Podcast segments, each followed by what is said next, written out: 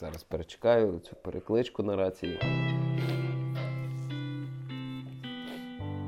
Привіт вам, безкрайні степи українського всемережжя. Ви слухаєте 194-й випуск «Вмістожера» словотоку про здорове споживання вмістів. З вами сьогодні я, Олекса Мельник, і окрім мене не буде більше нікого. Хоча Олександр Чернов та Антон Шоломицький, і вірю, навіть Ігор Солодрай. Е, слухатимуть це і трохи навіть допомагатимуть, аби сказане мною дійшло до вас. І якщо ви це чуєте, то знайте, це результат роботи не однієї людини. Дякую всім причетним і слухачам, в тому числі. Вчорашній випуск. Для мене він вчорашній, бо я вчора його послухав, а сьогодні вже записую наступний випуск. Е, тож, попередній випуск в містожера здався мені дуже вдалим. Це був експеримент, і хлопці чудово впоралися з цим експериментом. Хоча у нас пішов майже місяць на те, аби зробити такий випуск. Тому вирішили, що найближчим часом, оскільки я чи не єдиний у е, команді в місто жерців е, споживаю в місті, то лише я і буду записуватися, бо я маю про що розповісти. І так, е, мені це трохи дошкулило, бо Антон Шоломицький сказав, що а ти точно на війні, коли я показав йому список тем, про які хочу побалакати. І я йому навіть не пояснив, що це лише обране з того, про що я хотів би розповісти, бо спожив я значно більше. Дещо я викидав, почавши дивитись. І так, я сьогодні хотів ще звернути вашу увагу на те, що коли з'являється можливість е, дуже багато споживати, то в голові виникає каша. Все ж таки, обмежений доступ до контенту це краще, аніж безмежний.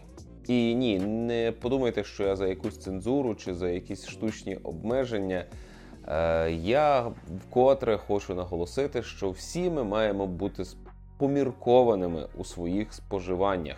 Бо коли ти без розбору гребеш будь-який контент, голова забивається, ти потім не можеш переповісти побачене, почути і в підсумку. А який сенс? із такого споживання, що корисного ти почерпнув із е, переглянутих десятків фільмів за тиждень. Е, Треба про це подумати і дати собі раду. Хоча знаю, що зараз у містах, там, де гасне світло, у людей немає такої проблеми, як у мене. Е, у якого є і генератор, і Starlink, і Е, безмежний запас пального. Та, у вас там важче, складніше. І мені з цього дуже прикро. Але вірю, що ми витримаємо цю важку зиму і витягнемо себе на якийсь новий кращий щабель. А я сьогодні буду говорити багато про місто, і в мене є аж 1, 2, 3, 4, 5 блоків. Е, почну з асасинів. В мене нещодавно було їх дуже багато. І е, поговорити про це я захотів, бо дивився псевдоісторичний документальний серіал Древній Апокаліпсис. Е, Не знаю, чи варто вам радити такий серіал, е, яка його корисність. Е, але е, всю дорогу автор цього серіалу доводить, що 12 е, 800 років тому стався древній апокаліпсис. Глобальна катастрофа, ймовірно, падіння кількох метеоритів невеликих, що призвело до різкого виходу із е, льодовикового періоду, е, до різкого потеплішання, і це стерло з лиця землі розвинену, розвинену цивілізацію.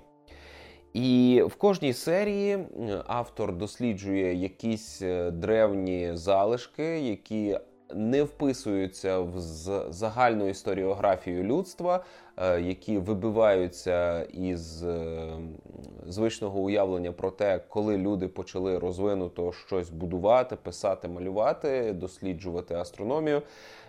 І я дивлюсь таки, ну. Ну так ясно, хто це зробив. Ясно, хто ці древні, які були ще до перших цивілізацій. Це ж Ісу. Ну, всі знають про Ісу. Це е, раса надлюдей із е, всесвіту відеоігор Assassin's Creed. І це було дуже химерне відчуття, бо я я дійсно е, внутрішньо був переконаний, що йдеться саме про Ісу, бо я звик е, жити з міфами із цієї серії ігор, які е, дуже гарно пояснюють різні історичні загадки.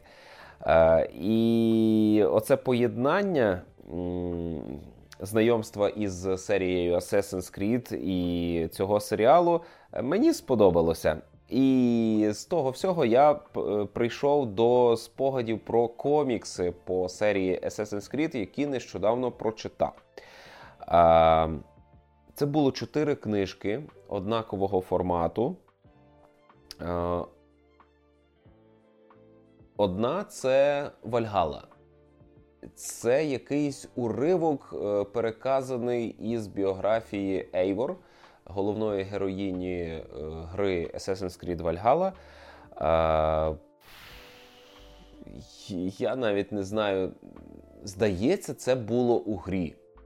Але гра настільки велика, і я проходив її вже так давно, що я не певен. Але для мене в цьому сюжеті не було нічого нового. Ейвор злиться, Ейвор мститься, е, Ейвор вбиває. Ось і все. Е, також я прочитав е, книжку Витоки. Це історія про те, як дружина Баєка була причетна до державного перевороту в Древньому Римі, і вона причетна до замаху на Цезаря. Доволі класно, е, побачили трохи Риму. Е, нагадалося, що Єгипет із гри Assassin's Creed Origins е, він не ізольований, він на перетині римських, грецьких та інших процесів. На нього все це впливало. І, як ми бачимо із коміксу, єгиптяни теж впливали на світову політику. Це цікаво. Але найбільше мені сподобався комікс е, роздуми. Е, головний герой Тамплієр в сучасності досліджує записи ем, асасинів із різних століть і шукає відповіді на питання, е, якими є слабкі місця у асасинах, і якими взагалі є асасини. І він приходить до висновку, що асасини такі ж, як і тамплієри. О диво диво, люди всюди однакові. Кожен розділ цього коміксу, а їх всього чотири, присвячений е, якомусь із е, відомих вам героїв е, відеоігор. Там є і Радунгагейду із Assassin's Creed 3, Е, є і Едвард Кенуей із е, Assassin's Creed 4, е, є і Еціо, а четвертого не згадаю. Не пригадаю. Але мені це дуже сподобалось. А ще прочитав четвертий комікс у всесвіті, і це найоригінальніший комікс, який не експлуатує ніяку із частин серії відеоігор, а пропонує нову епоху, нову локацію, зовсім нових персонажів. Е, називається так невигадливо тамплієри. Е, це історія про революцію у Китаї, е, коли. Я вже не перекажу. Словом, про революцію у Китаї на початку ХХ століття. Ви ну, не ви, а головний герой стає учасником певних дій, залаштункових ігор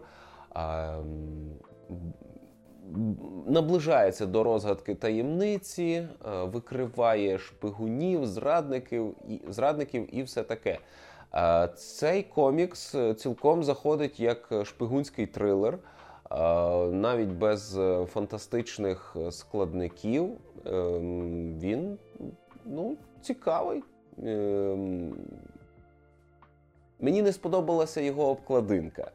Е, і мене відштовхувало тривалий час, бо чомусь усе, де на обгорці зображені ноти, музичні інструменти, мені видається нудним. А тут у нас е, людина е, дме в трубу, і о Боже, я дивлюсь на цю обкладинку, і та це джаз, це джаз. Бе! Як це можна взагалі сприймати? Але я пересилив себе, відкрив і почав отримувати насолоду. Е, ще я отримав насолоду від е, серіалу 1899. Мабуть, ви вже і подивилися його, і послухали інших подкастерів е, та ютуберів про те, який це класний серіал. Бачив непопулярну думку від Остапа Українця, що це ем, тупість тупезна. Е, що воно е, за своїм змістом схоже на гумористичний фінал відеогри Silent Hill, що це все сон собаки. Ем, Можливо, і так. За змістом 1899 не найкраще і не найдовершеніше, не найпродуманіше. Е, Але він цінний більше формою. Е, про що саме цей серіал не так важливо, як е, емоції, які він викликає. Е, можливо, у цієї історії немає такого ем, гарного продуманого фіналу, як у е, телесеріалу Дарк, який створювали автори 1899 раніше. Ем, по зав'язці Вавилон пливе на великому кораблі. Вавилон у тому сенсі, що люди з різних верств населення, люди із різних е, народів е, розмовляють різними мовами і пливуть на одному човні із Лондона до Нью-Йорка. Е, дуже скоро на цьому кораблі починають відбуватися різні містичні події. Ем, багато фантастичних елементів, багато таємниць. Е, в кожного своя історія, в кожного персонажа, е, в кожного своя драма, і у багатьох є свої таємниці, які якось та й пов'язані із головною таємницею корабля. Е, по якомусь часі стає зрозуміло, що корабель це всього лише символ і ізольовані люди на цьому кораблі це чудовий матеріал для того, аби створити багато красивих, цікавих конфліктів. Е, дуже важливо для глядача цього серіалу визначитися, як правильно для вас дивитися його. Бо у нього є чудовий, розкішний, прекрасний український дубляж. Е, зокрема, там можна почути учасника в містожера Олександра Чернова. Він грає машиніста молодого е, і впорався з роллю пречудово. Е, так, дубляж класний, але за задумом творців. Ви маєте почуватися трошки незручно від того, що постійно ловите різні мови. Майже всі персонажі розмовляють своїми мовами. Не знаю, хто пустив цю мульку про те, що серіал знятий німецькою. Він не знятий німецькою, там німецька не переважає, там трохи е, капітан корабля німець е, говорить німецькою, і у серіалі навіть звучить фраза про те, що. А що може бути доброго з кораблем, якщо ним керує німчура? Е, ну, Тобто нам навіть намагалися показати, що м, наприкінці 19 століття до німців було якесь упереджене ставлення. Як і до геїв, і до чорношкірих, і до жінок, і багато-багато інших тем у цьому серіалі лунають. Але це не серіал про суспільство 19 століття. Нехай вас не вводять в оману ані костюми, ані декорації. Це серіал про проблеми в головах людей. І про те, як ці проблеми викликають абсолютно невиправдані і непотрібні страждання. Е, Знятий він дуже дорого, дуже красиво. Обов'язково подивіться документалку, яка триває 50 хвилин, про те, як знімався цей серіал. Е, Просто е, дивовижні технології. Е, все знімалося в павільйоні на зеленці, тільки не на звичайній зеленці, а на е, зеленці, яка створює віртуальну реальність для самих акторів. Тобто вони не вигадують середовище, в якому вони зараз опинилися, а для них створюють симуляцію середовища, і е, актори легше входять в образ, легше переймаються обставинами е, того, де вони опинилися. І з огляду на те, про що цей серіал і які е, основні таємниці він приховує, е, те, як він був знятий, це, це, це чудово поєднується. А і повертаючись до мови, так персонажі говорять різними мовами, і є кілька сцен, які я зрозумів до пуття лише після того, як подивився документалку, де мені сказали, що а ми так придумали, що кожен е, представник своєї нації говорить своєю мовою. І тут є романтична лінія поляка і китаянки. А він говорить польською, вона китайською. Е, тут є сцена, де португалець на всю горлянку кричить, е, що чого тобі приховувати наші романтичні стосунки. Тут все одно ніхто нічого не розуміє. І я думав, що це е, демонстрація того, які байдужі люди. А насправді люди дійсно його не розуміли, бо він говорив португальською чи іспанською. Напевно, португальською.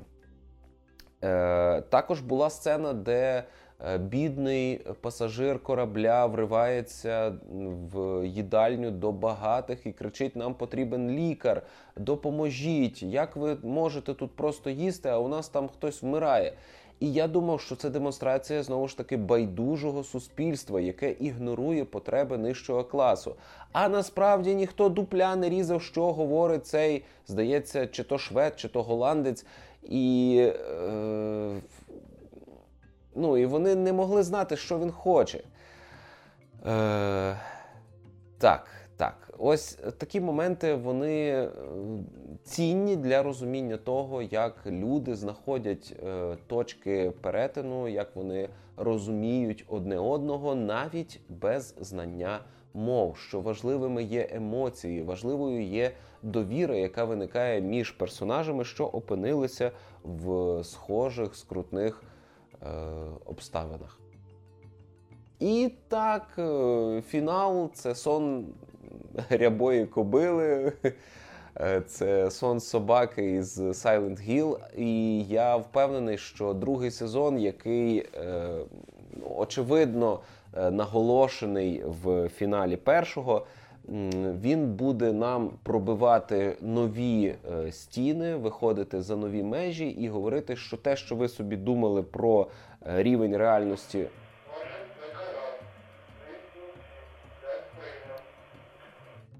Те, що ви собі думали про рівень реальності, в якій опинилися персонажі на е, фінал першого сезону, це все омана і існують нові рівні. Бо а про що ще знімати другий сезон? Ну направду. Також я із зачудуванням подивився телесеріал Венздей, який переклали е, в усіх країнах як середа.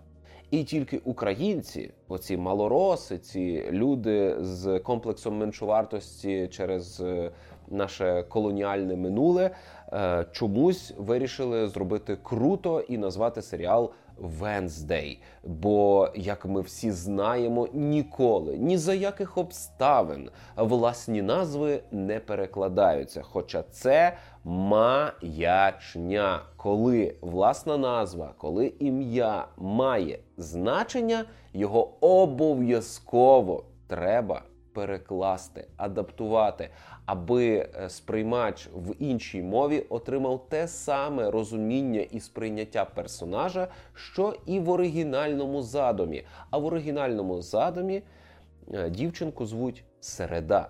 І всі, хто її зустрічають, чують середа, а не Венздей. Венздей це набір звуків. А люди чують змісти. І вони чують середа, курва. Але це, напевно, єдина проблема. А ні, не єдина. Не єдина. Я знаю ще одну проблему цього серіалу, але в більшості він прекрасний. Е, Насамперед, його режисував Тім Бертон.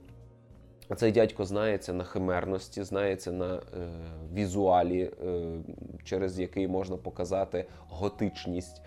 Е, хто не в курсі, Венздей Адамс це е, дівчинка із сімейки Адамсів. Е, сімейка Адамсів існує в популярній культурі вже дуже давно. І здається, Тім Бартон Бертон колись уже знімав повнометражний фільм про них.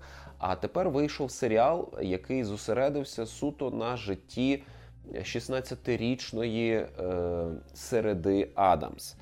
Е, мені не сподобалося з усіх із сімейки Адамсів, не сподобалася е, Мортіша. Е, це мама середи, е, бо вона вульгарна. От вона на надміру сексуалізована. Мені це не сподобалося. Е, я звик її сприймати такою е, холодною, недоступною, трохи відстороненою. А ця була надто жива, надто сповнена е, якогось життєвого потенціалу. Це було незвично.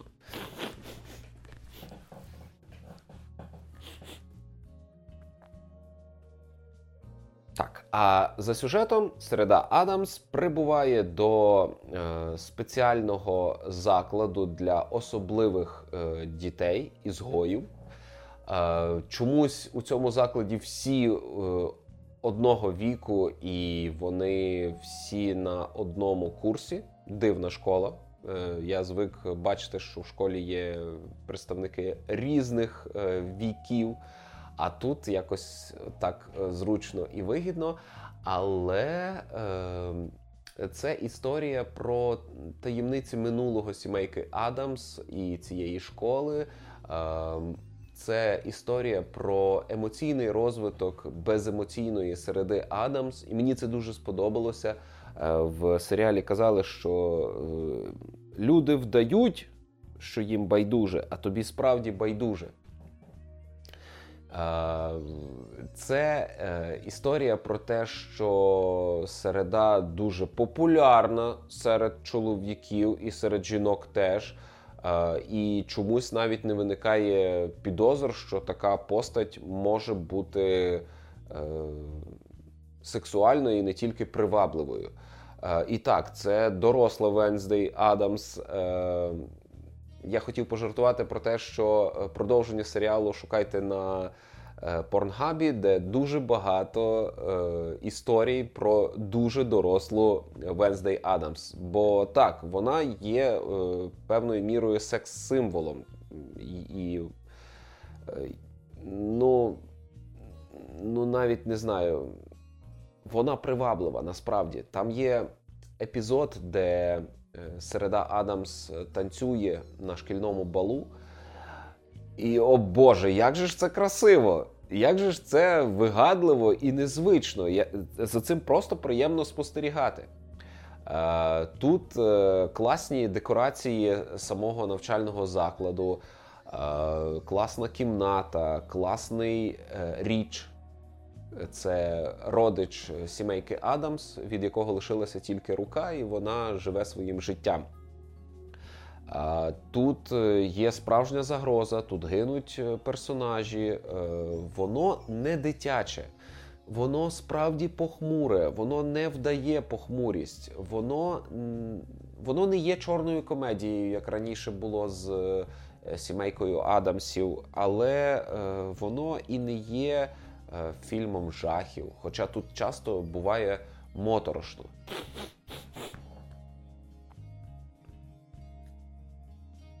Словом, серіал Венздей або Середа е, дуже і дуже рекомендую до перегляду. Е, він е, наповнений, насичений, багатий, різноманітний, яскравий і похмурий. І в ньому дуже багато забороненого еротизму, бо все ж таки Венздей неповнолітня, але як її хочуть персонажі її однолітки, е, то так і глядачі, мені здається, теж її хотітимуть. А ще я подивився серіал Е, і забув, як він в перекладі українською, чи то зсередини, чи то всередині. Е, це серіал з двома паралельними сюжетними лініями, двома основними, а їх там значно більше.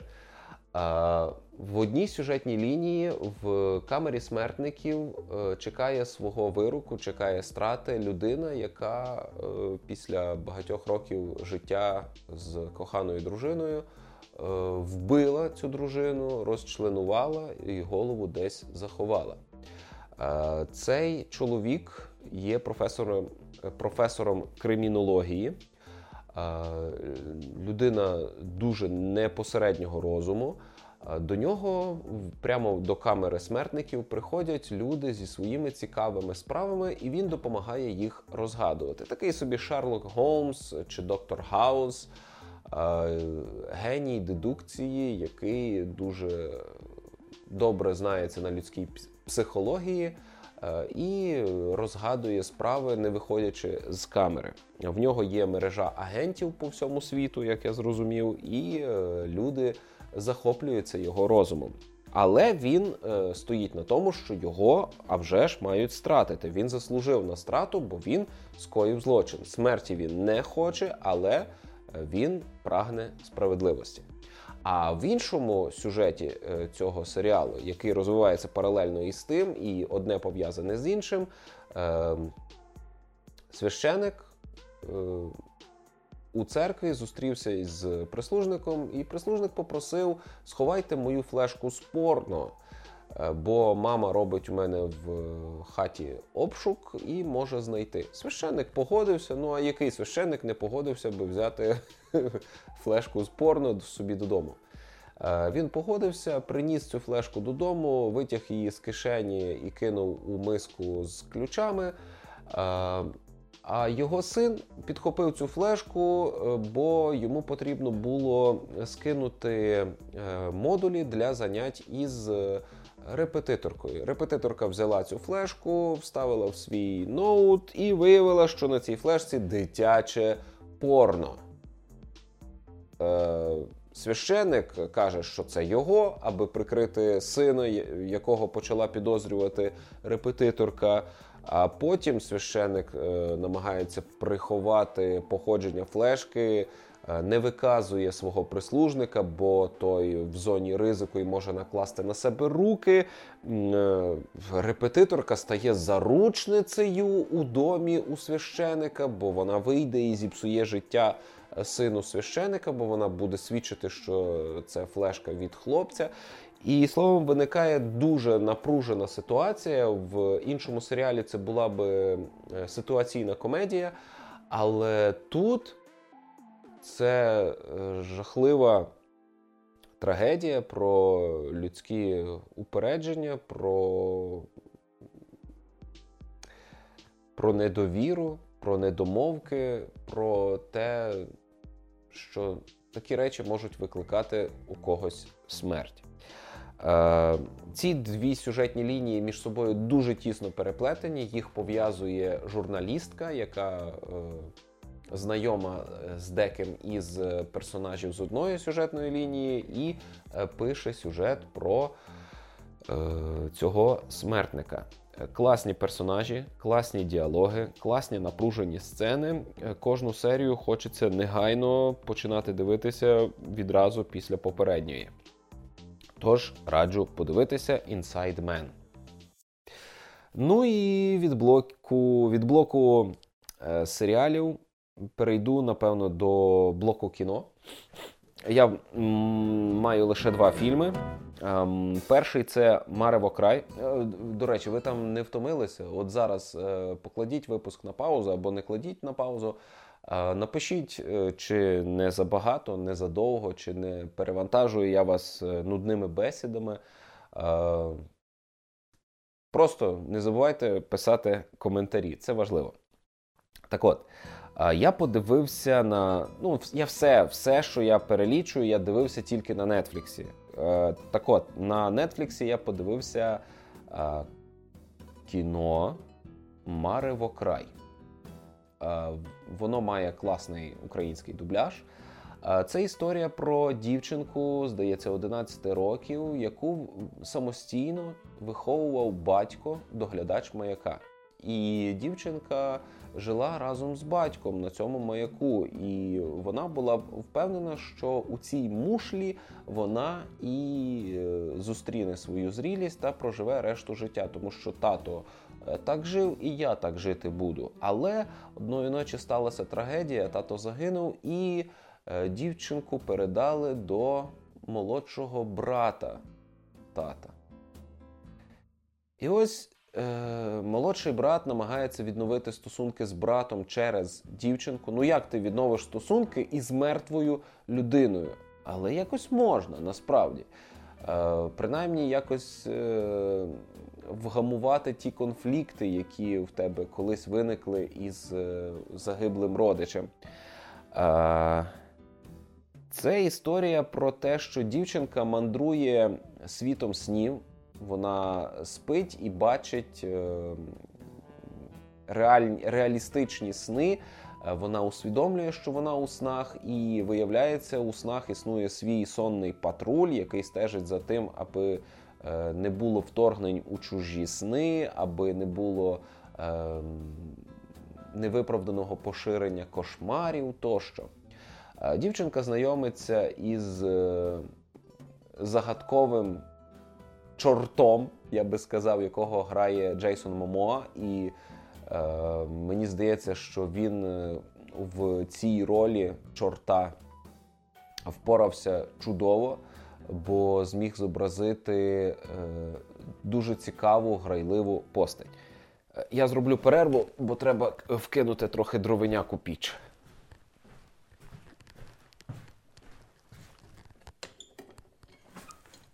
Зараз, бо то вигорає, а я єдиний, хто лишився в хаті на сьогодні. Власне, тому я й можу писати цей випуск, бо я сам у хаті і я не знаю, що буде зі мною через тиждень.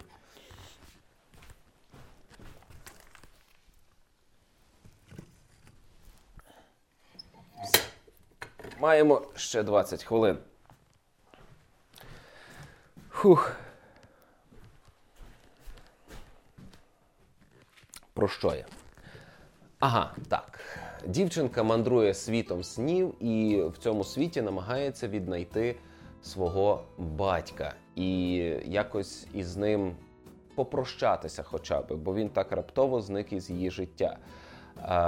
Разом з тим вона допомагає вийти із якоїсь коробки, е, із е, якихось лищат беземоційності своєму дядькові. Це не типовий дядько, який такий байдужий, е, легковажний. Ні, він турботливий, він намагається налагодити контакт, навіть читає літературу, але в нього не дуже виходить. І чому так сталося? Чому він став таким е, млявим, таким безрадісним? Е, про це теж кіно розповідає і теж показує, як можна з цього вибратися. Е, чому не можна бути грайливим чортом до скону, як е, персонаж Джейсона Мамоа? Е, теж кіно пояснює, що це не той шлях, який, яким варто е, йти все життя. Що на все є свій час. Колись варто бути грайливим чортом, колись варто бути е, стриманим керівником, колись варто і, і ти мусиш бути дитиною. Але е, завжди треба рухатися далі. І е, не варто тримати своїх померлих довго біля себе. Їх теж треба відпускати, аби і ти жити міг, і ці померлі е, могли рухатися в якомусь своєму розвитку, якщо якщо в них там щось є. Це дуже е, різнопланове кіно з красивою картинкою, яка, на мою думку, передає. Е, сонні видіння, передає логіку снів. Е, це цікаво, це нагадало мені не один із моїх яскравих снів, і я задумався про е, реальність Марево края. Як колись е, я засумнівався у реальності як такій після фільму Матриця. Словом, Марево край вартий вашої уваги. Спробуйте, подивіться, я певен, вам сподобається. Думаю, можна дивитися з дітьми. І от е, про дітей, але з дітьми краще не дивитися. Е, Фільм Диво. Це історія про е, середину 19 століття, 1860 здається. Е, до ірландського села прибуває англійська е, вчена жінка, медичка, яка е, була е, лікаркою в Кримській війні, е, пережила всяке гівно і особисті проблеми має, і бачила трагедії людей. Її викликають для того, аби вона була експертом у справі однієї дев'ятирічної дівчинки, яка уже 4 місяці не їсть але жива, здорова і багато говорить про Бога. Е, завдання головної героїні жити біля дитини, стежити за нею увесь час і виявити, чи не обманює дівчинка, е, чи справді вона харчується манною небесною. Е, ну, Знаючи мої релігійні переконання, ви напевно розумієте, що це кіно не про диво, не про релігійного змісту диво. Це кіно про диво зовсім, іншого штибу. Це кіно про порятунок, е, про те, як турбота про когось е, може допомогти самому почати жити. Е, це історія про релігійні упередження, про релігійний фанатизм. Е, який може призвести до загибелі. Е, історія про е, задубілих мужиків, які зверхньо дивляться на жінок і не приймають їхньої позиції, тому що ну яка може бути позиція у людини без пеніса? Ну насправді, ви серйозно? Пісюна немає, і ти оце прийшло щось тут нам розказувати бородатим дядькам поважним. Е, і е, це показано дуже неприємно, але такою є наша реальність навіть сьогодні. Е, навіть сьогодні у жінок немає можливості бути почутими в повній мірі, бути сприйнятими серйозно, і через це багато жінок і не намагаються говорити. Бо нащо починати, якщо все марно, все тлін, і наші, наша позиція не буде почута. Але Е, це кіно показує, що навіть у цих умовах, якщо жінка проявить волю, це може рятувати життя. Тому не варто е, легковажити, не варто відступатися, навіть хоч довкола купа бородатих чортів, які не сприймають тебе серйозно. Тут класні декорації, класні костюми, класна акторська гра. Е, це повільний меланхолійний фільм, здебільшого на діалогах. Хоча в тих сценах, де головна героїня залишається сама, нам лише візуалом показують її особисту трагедію, і це душу розривно. Я з болем за цим спостерігав. Але в підсумку залишився фільмом задоволений. І хоча е, кіно не про диво релігійного змісту, а про зовсім інше диво, воно сповнене духовністю. Воно говорить нам про те, що незалежно від віросповідань, незалежно від рівня е, вашої зануреності в якусь релігію, е, є віра як явище, як е, конструктивна сила е, нашої психології. Е, і ця віра може пробивати стіни, вона може долати перешкоди, вона може налагоджувати мости. І також це кіно про спокуту. Про, Воно також розмірковує про те, чи, чи варто спокутувати. Чи справді е, ти несеш провину за щось, і чи можна взяти на себе тягар провини за когось і спробувати цього когось врятувати своєю пожертвою? Словом, подумати є багато про що. Е, незалежно від того, чи ви відразу зрозуміли, е, який основний фінт цього фільму, і Ну чи дивом буде для вас те, що ніякого релігійного дива у фільмі нема. Незалежно від цього, е, кіно варте уваги, бо як як ми у містожерстві кажемо, спойлерів не існує, оригінальних сюжетів теж не існує, і цей не виняток. Е, просто е, важливим є те, як автори нам намагаються розказати цю не нову історію які засоби вони використовують, як вони це змальовують, і які емоції ви переживаєте, доки йдете поруч із персонажами фільму Диво. Перейду до блоку книжок. Я від Антона С, одного із авторів е, коміксу Троє проти зла, е, отримав у подарунок третю частину. Я був безмежно щасливий. Е, вона до мене їхала дуже довго, я не міг сам її забрати, треба було чекати на відрядження командира. Е, але цей третій том грандіозної української серії пригод до мене доїхав, і о Боже, Боже, Боже, це ще не фінал. Попереду фінальний четвертий том. В третьому томі е, історія змістилася більше із е, трьох проти зла до інших е, трьох проти зла.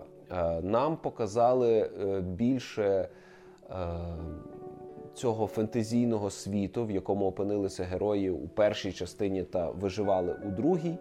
Е, нам показали е, головного лиходія е, ближче. Не пояснили його природу. Він дуже схожий на персонажа із Warframe або із Destiny. Е, і це дуже незвично, воно не вписується в загальний казковий світ, але я досі маю підозру, що цей казковий світ е, не те, чим чим воно здається на перший погляд. Існує така, такий наліт загадки В третьому томі ми нарешті зустрінемося із тим, із ким давно хотіли зустрітися. Пам'ятаю, на останньому коміконі, на якому я був, е, про це було питання: чи ми побачимо його очі? Ні, його очі ми не побачили, але його самого ми зустріли. І це дуже крутий персонаж. Е, третій том, попри те, що це не закінчена історія, він не приносить е, такого вичерпного задоволення завершеною історією з закінченою розповіддю, але е, він дуже і дуже наповнений. Це досі сторінки, які нас вводять. Тут є комікси всередині коміксу, тут є проламування четвертої стіни, є неймовірний екшен. І досі це неповторне фентезі. Я не можу троє проти зла порівняти тупо ні з чим. Я не маю інших таких е, прикладів. Я би хотів сказати, що це як ото, але в ньому отак і отак. Ні, це настільки самобутня річ, що я не можу її з чимось порівняти. І я радий, що це сталося саме в е, нашому культурному коді. Е, троє проти зла, вони впевнений, можуть виходити за межі української культури можуть продаватися за кордоном. Е, так і буде у цієї серії мальописів велике майбутнє. Вони вже в руках видавництва Абаба Галамага, а воно вміє робити хіти і видавати їх. Е, словом, якщо вже продається троє проти зла третій том. Е, то біжіть, купуйте. Якщо ви досі не читали троє проти зла, то я вам заздрю. У вас попереду не одна година радощів, веселощів е, і химернощів. Е, біжіть, читайте троє проти зла. А ще, знаєте, можете почитати серію книжок Останні підлітки на землі. І я маю сумнів, можливо, я вже розповідав, але я зараз продовжую читати цю серію. Е, мій одногрупник е, періодично надсилає мені нові томи е, серії Останні підлітки на землі, і я читаю. Коли у мене була контузія і я їздив по лікарнях, то я втратив здатність читати. Я не розумів прочитане, були проблеми з мозком. І мені двоїлося в очах через проблеми з очима. Але перша книжка, е, яку я прочитав, це останні підлітки на землі. Е, ця книжка була у доньки, е, коли я приїжджав з лікарні. Їй вона не дуже сподобалася чомусь. Не знаю. Ну, може, тому що вона ще не підліток. Може, ще кілька років треба почекати. Словом, ця книжка лежала, я її з собою прихопив. І коли я вже Е, лежав у е, харківському шпиталі. Так, е, я там нарешті відкрив книжку і після тривалого часу почав знову читати. Бо в цій книжці дуже великі літери. Маленькі розділи, багато ілюстрацій. Це щось середнє між звичайною прозовою книжкою та коміксом. Тут е, в тексті вас підводять до якоїсь сцени, і цю сцену вам можуть не описувати, а просто показати малюнком. Було отак.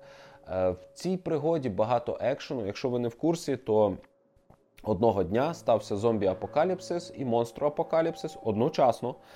Е, більшість людей перетворились на зомбі через загадковий вірус, а також світ заполонили велетенські монстри. І Е, група підлітків вижила в цьому всьому. Вони продовжують жити в своєму маленькому містечку, битися з монстрами, е, вбивати зомбі і спілкуватися з представниками раси монстрів з паралельного світу. В кожній книжці є своя ключова проблема, є особисті проблеми персонажів, головного героя, в тому числі. Е, за цим цікаво спостерігати, воно не є примітивно дитяче, воно цікаво дитяче, воно е, близьке до е, героїв з Васюківки Всеволода Нестайка. Е, так, так, тут є щось від нього, тільки е, більш фантастично, більш е, вигадливо, е, якось так. Словом, буде можливість почитайте. Воно вийшло у видавництві ранок, доступне повністю українською. А, і ще е, цей, цю серію книжок екранізували на Нетфліксі. І е, я озвучив українською е, в піратській адаптації е, все, що вийшло е, на Нетфліксі. Тому, як як матимете можливість, ознайомтесь також із нашою озвучкою, але, звісно, якщо у вас оплачений е, Netflix і ви маєте право на легальне споживання цього контенту. Не знаю, чи, чи в цьому є сенс в тому, що я раджу, але я хотів нагадати, що я диктор, і я колись до початку цього вторгнення озвучував фільми і серіали, і це було моє життя. А наостанок е, пораджу вам кілька класних іграшок. Я е, закінчив проходження Sniper Elite 3. Е, це була пригода в Африці. Нагадую, що я граюся е, або на Nintendo Switch переважно, або на смартфонах. Е, тому майте на увазі. Але Sniper Elite 3 доступна не тільки на Nintendo Switch. Словом, це третя частина в серії про снайпера. Е, це такий стелс екшн, стелс-шутер. Е, на відміну від другої частини, третя отримала чимало поліпшень, і зараз я би радив грати тільки в неї, а другу не чіпайте, то то застаріле гівно. Е, ми опиняємося в Африці в часи Другої світової війни. Е, нам доводиться лазити по хатах, мазанках африканців. Нам доводиться досліджувати трішки руїни древньої цивілізації. А в основному треба знищувати нацистську техніку і нацистських офіцерів та солдатів. Все дуже просто. Ви вицілюєте ворога, спускаєте гачок. Випускаєте кулю і дивитесь, як вона дуже-дуже повільно летить крізь велетенський простір е, грандіозних мап е, в цій грі а потім насолоджуєтеся тим, як куля прошиває черепну кістку е, і виносить мозок черговому нацисту. Так, це жорстоко, але як інакше поводитися із нацистами. Е, це не шутер у класичному розумінні, як ми з вами звикли. Це не Call of Duty. Е, тут є автомат, ним можна трошки постріляти гучно, але суть гри у тому, аби підкрастися до ворога, аби знайти вигідну позицію, аби замінувати підходи до вашої позиції і вести красивий снайперський обстріл. Е, по можливості треба часто змінювати позицію. Ваші вороги поводяться, як на мене, доволі розумно. Ну, ну буває і розумніше, але е, було приємно, що. Е, Вороги не всі лізуть на рожен, не всі лізуть під твій приціл. Е, і якщо е, вас спалили, то вороги намагатимуться вас обійти з тилу е, чи ховатимуться від вас, бо вони бачать відблиски від вашого снайперського прицілу, і вони не хочуть бути вбитими. О диво диво. В Sniper Elite 3 мені сподобалося, що стало набагато цікавіше і зручніше досліджувати локацію, шукати приховані е, щоденники чи колекційні предмети. Е, стало е, цікавіше грати в стелсі. Гра не дратує, в ній приємно шукати зручні місця для обстрілу, і цих місць додали дуже багато. При цьому це виглядає органічно, не виглядає, е, що це просто понатикані е, укриття. Це дійсно ну, рівень живий, на якому ви своїм розумом додумалися, де зручно сховатися і вести обстріл. Е, дуже сподобалося знищувати техніку. Цього тут багато. Бої з танком е, це пам'ятна річ. Е, двома кулями зі снайперки ти можеш знищити цілий танк. Але для того, аби поцілити у вразливе місце танка, треба його обійти. Але тебе вороги бачать і тобі можуть заважати. І це свого роду крутиголовка, яку доводиться розгадати, перш ніж побачити красивий вибух танку. Е, сюжет у Sniper Elite 3 це гівно. Е, заради нього в це грати не варто. Це пісочниця на велетенських локаціях, які, до речі, завантажуються на свічі дуже швиденько. Е, після смерті не бісить те, що треба довго чекати, бо дуже швидке завантаження. Працює гра класно, хоча так видно, що падає роздільність принаймні на початку е, ігрової сесії. Але частота кадрів не падає. Е, всю гру я пройшов дуже плавненько і не мав відчуття, що це велика гра, який душно на малій платформі, як це іноді буває. Е, Словом, Sniper Elite 3 це приємна пригода, це класний е, стелс-шутер, це класна снайперська розвага. І здається, іншої такої на Switch і немає. А ще я недавно пройшов е, гру про повстання пролетарів на Марсі. Називається Red Faction Guerrilla Remastered. Е, це екшен у відкритому світі, е, в якому можна стріляти, але в сюжетному ролику, де показують зав'язку, головний герой бере до рук молот, і майже всю гру я пройшов з цим молотом. Я вбивав е, всіх ворогів у контактному бою молотом. Вони по мені автоматом, а я по них кувалдою. І це кайфово. Е, в, По сюжету ви опиняєтеся на тераформованому Марсі, де людство вже розбудувало інфраструктуру, ніяких інопланетян, ніякої там високорівневої фантастики, все дуже приземлено. Е, Марс схожий на Марс, по небу літає Фобос і Деймос. Е, не знаю, здається, можна побачити зірочку Землі. Але е, ви робітник, який приїхав на заробітки, але вас затягують у протистояння між е, Red Faction, повстанцями Марсу і е, силами оборони Землі, які колись допомогли е, відбити Марс у поганих, але самі стали диктаторами. Щось таке. Ну, Red Faction Guerrilla – це не перша частина в серії були і раніше ігри у цій серії. Е, тому якось воно там контекст губиться. Але е, історія про те, що ви повстаєте проти е, панівної диктатури.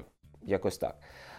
Для цього, для того, аби протистояти цій диктатурі, вам треба всього лише зменшити вплив цієї диктатури в регіоні та збільшити довіру місцевого населення.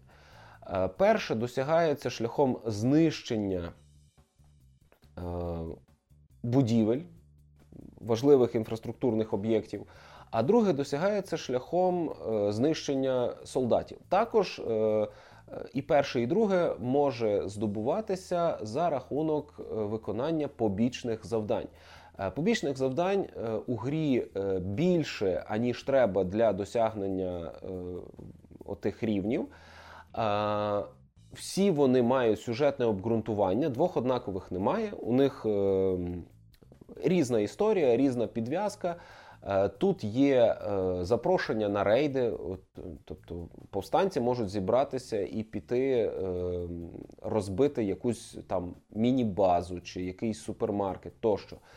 Е, ви можете сісти з одним химерним дядьком на його тарантас, і доки той водитиме, ви будете знищувати майно ем, Сил оборони Землі. Е, ви можете отримати завдання на е, визволення засуджених до страти повстанців. Ви там вломлюєтеся в приміщення суду, виводите ув'язнених, е, відбиваєтеся від е, сил оборони землі і перевозите їх на свою базу. І так, у цій грі треба багато їздити. Я давно хотів пограти у Far Cry на Nintendo Switch, а Far Cry на Nintendo Switch нема. І от Red Faction Guerrilla – це Far Cry на Nintendo Switch, бо тут є все: божевілля, Е, постійні заміси десь на дорогах, е, багато пересування на транспорті, е, перестрілки чи молотилки, як вам більше подобається. І основна фішка цієї гри це масові руйнування. Практично всі будівлі у грі можна зрівняти з землею просто молотом, чи вибухівкою, чи снарядами з танка, чи е, трощенням за допомогою велетенського людиноподібного робота. Е, через те, що всі ці будівлі приречені на знищення, е, ніхто особливо не заморочувався, аби деталізувати їх як ззовні, так і зсередини. Тобто там інтер'єрів практично немає. Ці приміщення це просто коробки для знищення. І більшість місій пропонують, е, точніше, зобов'язують вас трощити будівлі. І коли ти втягуєшся в цей процес, коли ти починаєш ловити насолоду від нього, Е, то доволі смішно буває, коли тобі кажуть, що е, треба дуже обережно виконати це завдання, аби не постраждали люди у будівлі, чи аби не постраждала техніка. Ти про це забуваєш, все знищуєш, потім переграєш. Е, сюжет у грі є, він наївний, він примітивний, клішований, і саме тому він легко сприймається англійською мовою, якою я грався. Але, попри те, що це так простенько, воно все одно цікаво. Е, тут, е, я вже казав, е, низькорівнева фантастика, немає інопланетян, так би хотілося чогось такого. Але ні, це всього лише сварка людей далеко від рідної планети. Це засмучує, бо я зараз розумію, що це це неминуче. Нас чекає цей конфлікт. Е, війна за незалежність Марса це це просто питання часу. Е, коли ми колонізуємо його, то рано чи пізно колонізатори чи їхні нащадки захочуть самостійності, а Марс буде якось зав'язаний на економіку Землі, і Земля не відпустить Марс просто так. У нас буде війна за незалежність як свого часу в Сполучених Штатах чи як е, зараз в Україні. Е, спробуйте Red Faction Guerrilla. На інших платформах вона виглядає трохи краще. Так, на Nintendo Switch в мене були проблеми. Вона підвисала. Е, навіть в режимі продуктивності, коли я деякі будівлі розвалював, і коли були деякі залюднені бої, то гра підвисала і іноді навіть зависала, доводилося її вимикати і перезапускати. Е, і тут надзвичайно довгі завантаження. Якщо вас убили, це катастрофа. А ще тут е, дуже кепські збереження, бо е, ваш прогрес зберігається тільки коли ви повністю виконали місію. А посеред місії, вибач, дорогенький, хоч ти і досяг чекпоінта це нічого не значить. Я навіть не розумію, для чого у цій грі сповіщення, що ви досягли чекпоінта. В інших іграх це означає, що е, так, все, розслабся, ти подолав якийсь етап, і далі, якщо ти схибиш, то ти почнеш з цього місця. Але в цій грі не так. Якщо ти посеред місії загинув, або навіть в фінальному бою місії ти загинув, е, то будь ласкавий перепроходь усю місію спочатку починаючи з того, що доїдь на цю місію, вислухай її брифінг, е, отримай усі діалоги, усі ті самі коментарі, і знову все те саме знищи та всіх тих самих розстріляй. Ну, колись ігри робили погано, і як добре, що ми рухаємося в майбутнє, і е, тепер у нас ігри кращі, не такі. Але е, Red Faction Guerrilla Remastered я е, все ж таки схильний радити. Е, я іншої Far Cry гри на Nintendo Switch не знаю. Якщо ви знаєте, будь ласка, будь ласка, підкажіть мені у коментарях. Я буду радий дослідити. Ось. І я втомився від убивств, я втомився від насильства, е, як е, реального, так і віртуального. І захотів відпочити. Захотів таку гру, в якій, знаєте, е, на вас не тисне відчуття смерті, в якій вам не треба ховатися, в якій вам не треба думати про нестачу набоїв. І я знайшов таку гру. Це Toem A Photo Adventure. Це чорно-біла гра в ізометрії е, з 2D-шними персонажами на тривимірних е, простеньких діорамних локаціях, е, в якій вам треба подоляти, подолати шлях і на цьому шляху зробити чимало класних знімків. Тут дуже проста примітивна графіка, але тим не менше ці чорнобілі е, об'єкти, ці, я навіть не знаю, ці декорації е, цікаво фотографувати. Я себе ловив на тому, що тривалий час підбирав якийсь ракурс. Я знав, що я ці фотки навіть ніде не опублікую, але мені було важливо зробити їх гарними. Це гра про творчість. За сюжетом, ваша бабця одного літа в селі е, згадує, що в неї є фотокамера, і розповідає вам про е, диво під назвою Тоєм, яке чекає на вас на вершині найвищої гори. Вам треба туди вибратися і дорогою е, щось зрозуміти про світ. Е, я зрозумів чимало про світ гри і про свій реальний світ. Я пригадав, як колись сам працював фотографом і захоплювався фотографією. І навіть зараз, за допомогою смартфона, я трошки щось та й фотографую.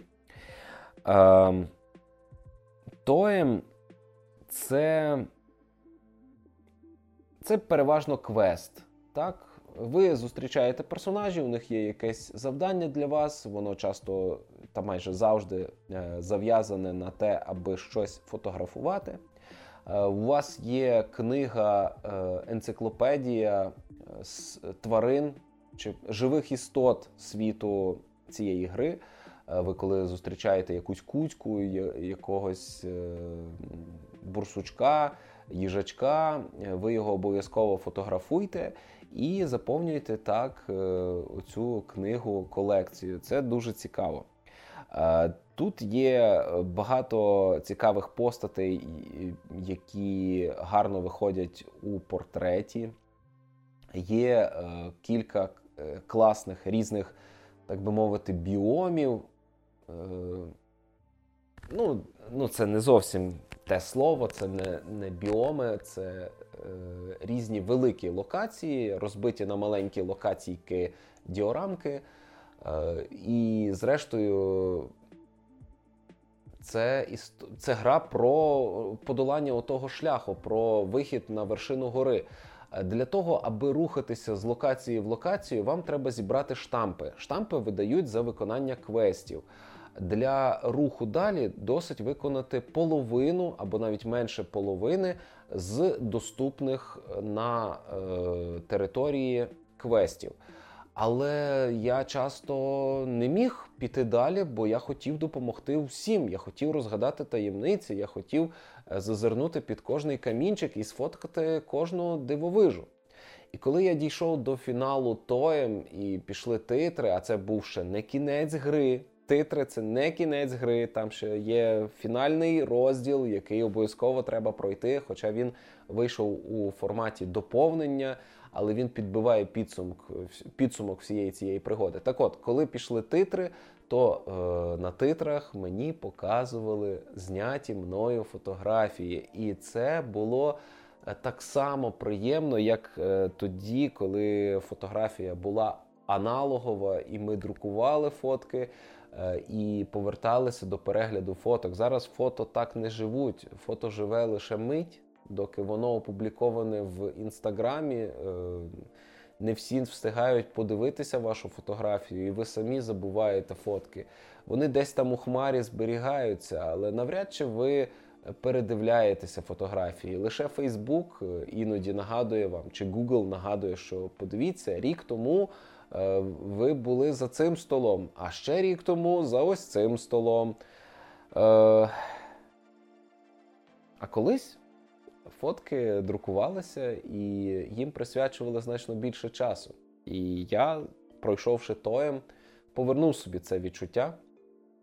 Воно пішло та й посрати, що це пішло, ця епоха фотографії. Але е, ці спогади приємні. І я вдячний творцям Тоєм за те, що вони мені подарували таку радість. Е, сподіваюся, в гри буде продовження, і я пограюся в Тоєм 2. І вам рекомендую. А на цьому я буду закінчувати свій випуск. У мене від говоріння вже болить горло. моя піч вже знову вигоріла. Е, Я дякую всім, хто це послухав. Е, Напишіть, будь ласка, чи я зміг вас чимось зацікавити. Може, ви хочете подискутувати стосовно мого бачення чогось із розказаного. Це теж важливо, теж цікаво. Е, Всі ми в місто жерці, і всі ми маємо своє неповторне бачення. Е, Я хочу подякувати тим, хто підтримують нас на Патреоні. Знаю, що це сьогодні важко. Е, Ці гроші не йдуть на дурниці, вони роблять свою справу, вони допомагають нам е, робити е, в місто Жер. Е, І також я дякую всім тим, хто не здаються, хто тримають оборону, хто е, своєю працею допомагають оборонцям, хто своєю копійчиною е, наближає нашу перемогу. Я хочу подякувати кожному українцеві, який сьогодні не байдужий, який разом з усіма виборює наше право на життя на цій землі. Е, Ви всі класні, ми всі класні, і ми будемо нагороджені за це. Дякую. На все добре, почуємося в наступному випуску, десь, можливо, за тиждень, а можливо, за місяць. Па-па! З вами був Олекса Мельник. О, е, на прощання я хочу дати вам трішки нашої атмосфери. Е, Це своєрідний уривочок концерту до Дня Збройних сил України. Е, Виконує Юра Малюк.